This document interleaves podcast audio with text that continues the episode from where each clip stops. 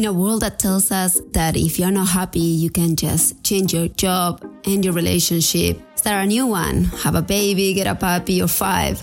We are constantly facing change in the pursuit of happiness. And yet, deep down, we resist this so much because nobody teaches us how to navigate transitions. Well, I'm here to change that. Join me and my guest every week to find the inspiration and actionable steps to dive into your next great chapter. Let's write it together. Hello. Today I have another solo podcast for you because I wanted to share my experience this last weekend going to Austin. I left on Wednesday, came back on Sunday night, and I mixed a little bit of fun and business on this trip. Uh, we're still in the preparation stages of the next, next launch of the Holistic Divorce Coaching certification, and we were getting ready to create all the content. So I took advantage of that trip to meet up with my videographer and photographer and at the same time celebrate the one year anniversary of the opening of her studio. So we ended up renting out a house on the lake, going away for the weekend, and then coming back to Austin on Sunday to celebrate her her big moment. And there were so many, so many shifts, so many experiences that I mean, I, I take now life like I'm in a constant curriculum for personal development. So every time I get to be in relationship with other humans, I get to experience growing pains. I get to experience gratitude. I get to experience lessons, and ultimately, hopefully, gain wisdom. Although that's still to be determined. But the main thing that came out of this weekend wasn't even in relation to those I was interacting with over the weekend, but it came as a realization of how one of my biggest fears when I was considering divorce never materialized. And this fear really kept me up at night. I know it's not unique. I know that so many of my clients feel the same way. And it is a paralyzing fear that unfortunately keeps a lot of people stuck in marriages who have ended, but they do not exit because they're so terrified that they will never find another partner that will love them, that will support them, and that will want to take care of their children as if they are their own. This is a really re- legitimate fear. It's very real. I mean, there are no guarantees that when you leave a relationship, you're going to find another relationship with a man that suits you better. And not just that loves you, because I think that we've been mistaken on this concept that in order for a relationship to work, you have to love each other. I see so many relationships where they do love each other, they just don't speak the same love language and they don't know how to love their partner. So I think that loving is not enough. I think that there's got to be a lot of other ingredients to make this a good recipe for success.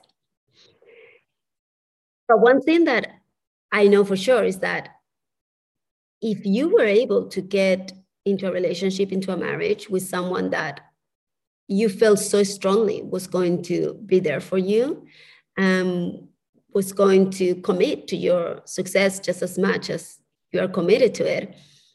If you did that once, then what is it that makes us believe that we won't be able to replicate that?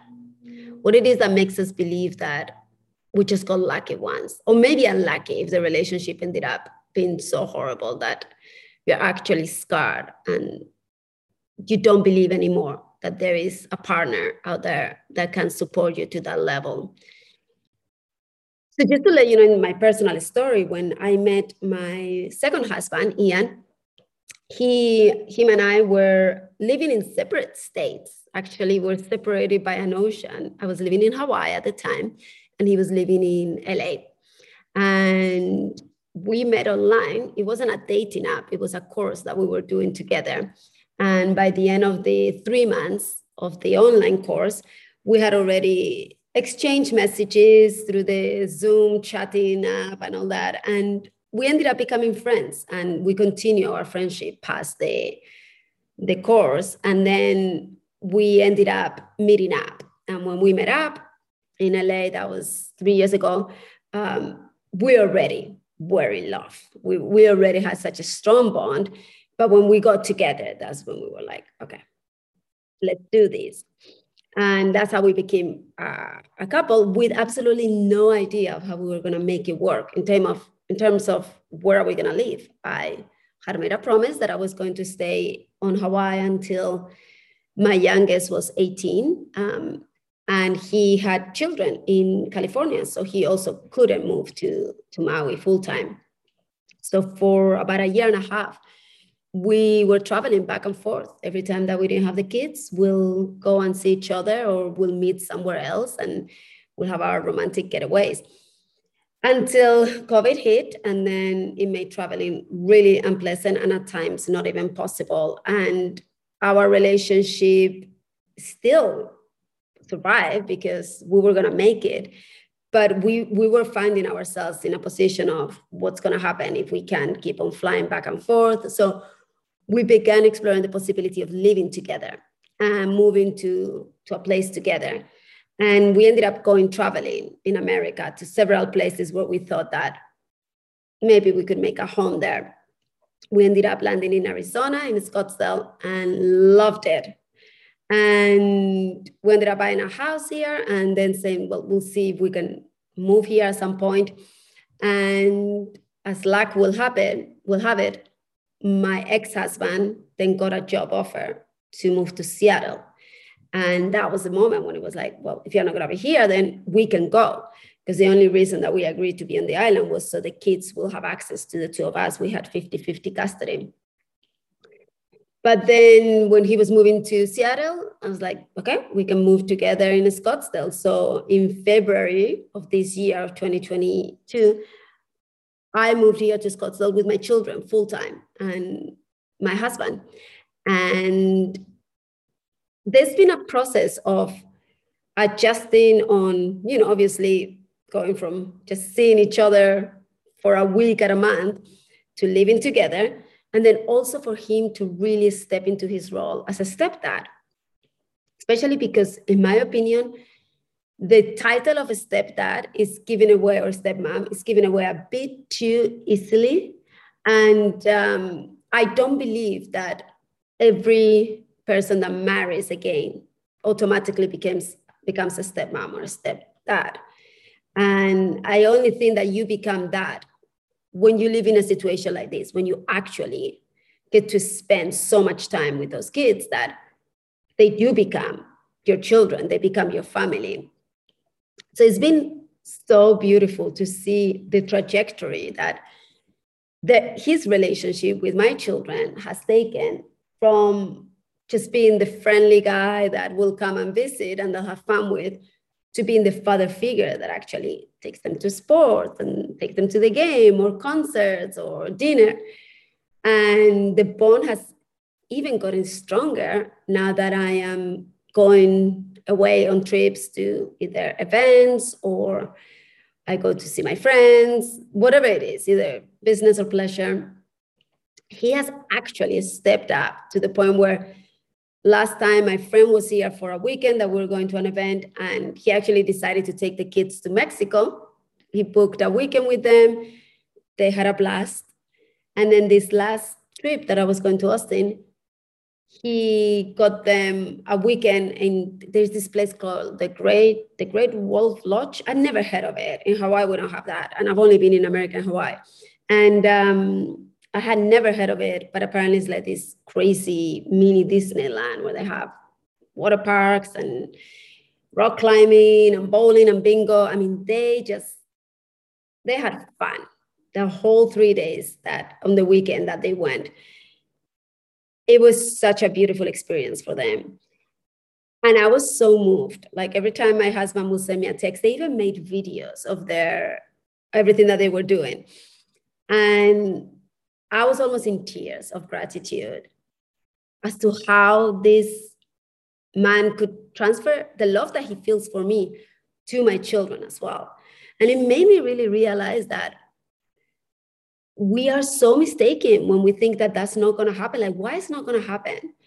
I understand the the bond, you know, to your biological children, but I also understand the bond to your non-biological children.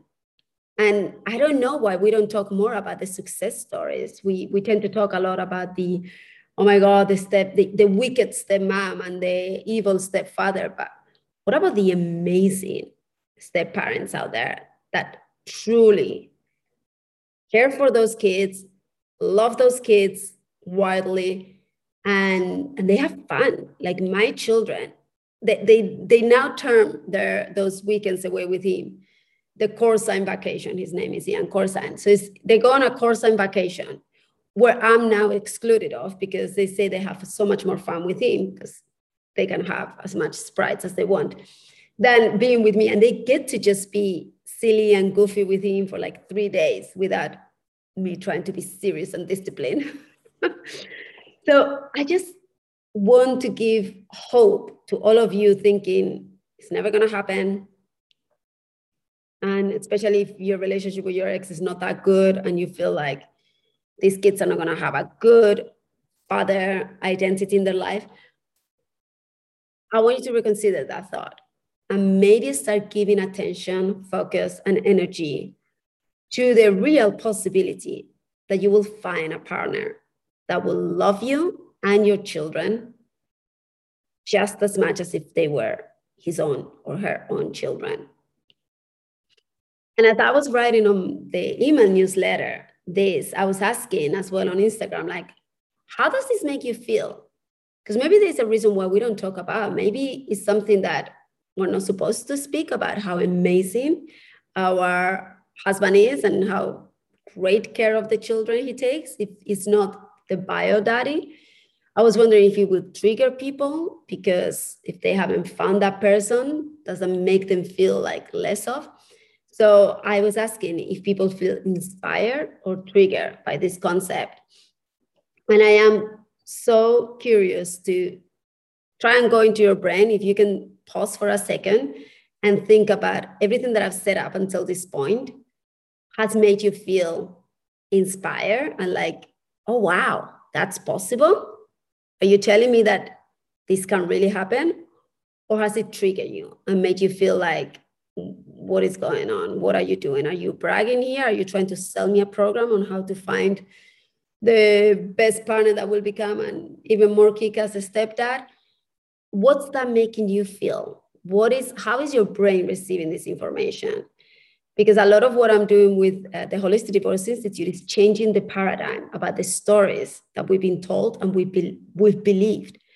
And the very first step to change the paradigm is to understand to have full awareness of what it is that is being implanted in our mindset in our memory bank as to even if it hasn't happened to us, even if we haven't had any horrible experiences with the step parents or heard any stories, it's still more of a possibility in our brain than the alternative of, oh, actually, it's going to be incredible. Wait for it. So I'm curious. Let me know. Send me a message on Instagram. I changed my handle from Divorce for Love to Olga Nadal, uh, HDA, for Holistic Divorce Institute. So send me a DM and let me know what this new proposal for incredible partners out there who are even more incredible step parents, how it made you feel and whether it resonated with you or it made you feel like um, absolutely not. Anyway, let me know and I'll see you next week. Aloha. Hey, if you're passionate about helping others move to the next chapter and want to join one of the fastest growing industries, I would like to invite you to my upcoming training to become a certified holistic divorce coach. Just head over to olganadal.com and click on the Holistic Divorce Institute tab. I can't wait to meet you inside the program.